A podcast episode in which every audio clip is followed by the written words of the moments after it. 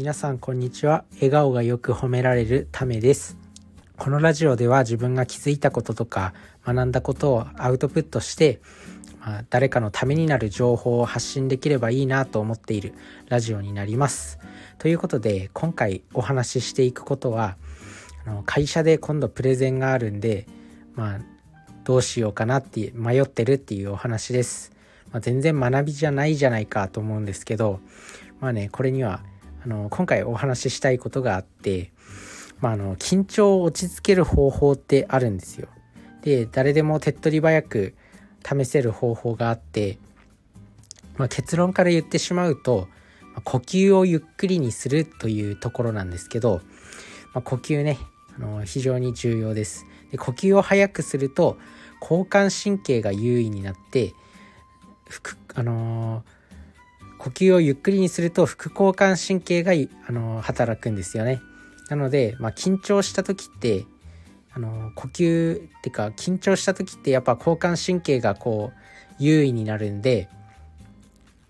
なるべく副交感神経交感神経と副交感神経がちょっとバランスよく保たれてると、まあ、緊張しないで、まあ、リラックスした状態っていうのを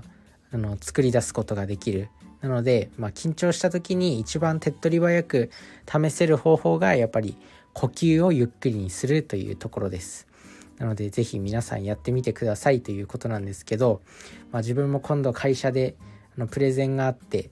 プレゼンなんてね本当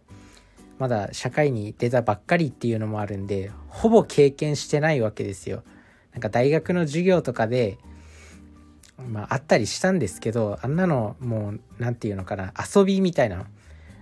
会社のプレゼンから比べたらもうな何？ただの遊びみたいな感じな遊びレベルみたいな感じなんで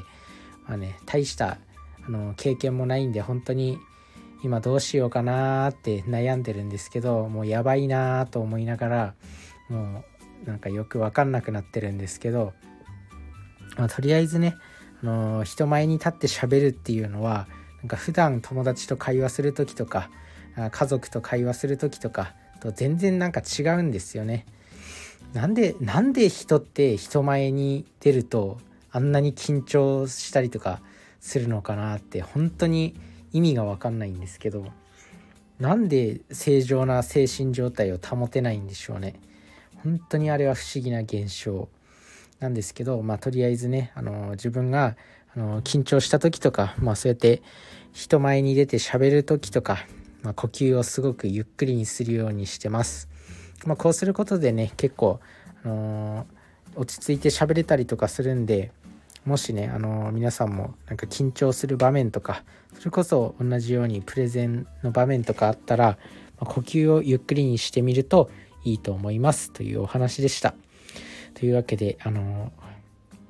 自分もこれからそのプレゼンの練習を頑張りたいと思います。